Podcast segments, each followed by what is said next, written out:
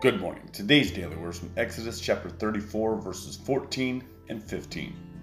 For thou shalt worship no other God, for the Lord whose name is jealous is a jealous God.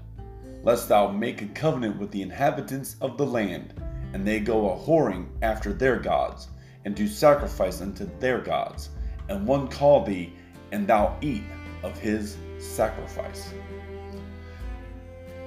Are we running around having an affair on God, placing anything else before Him? Today, let's worship God and God alone. Let's not have an affair with the world and then go try to go home and have a relationship with God today. Let's put Him first in all things. Let's give Him the praise and honor that He deserves because He is a jealous God. Remember that Jesus loves you, so do I. Share the Word of God with someone today. God bless you.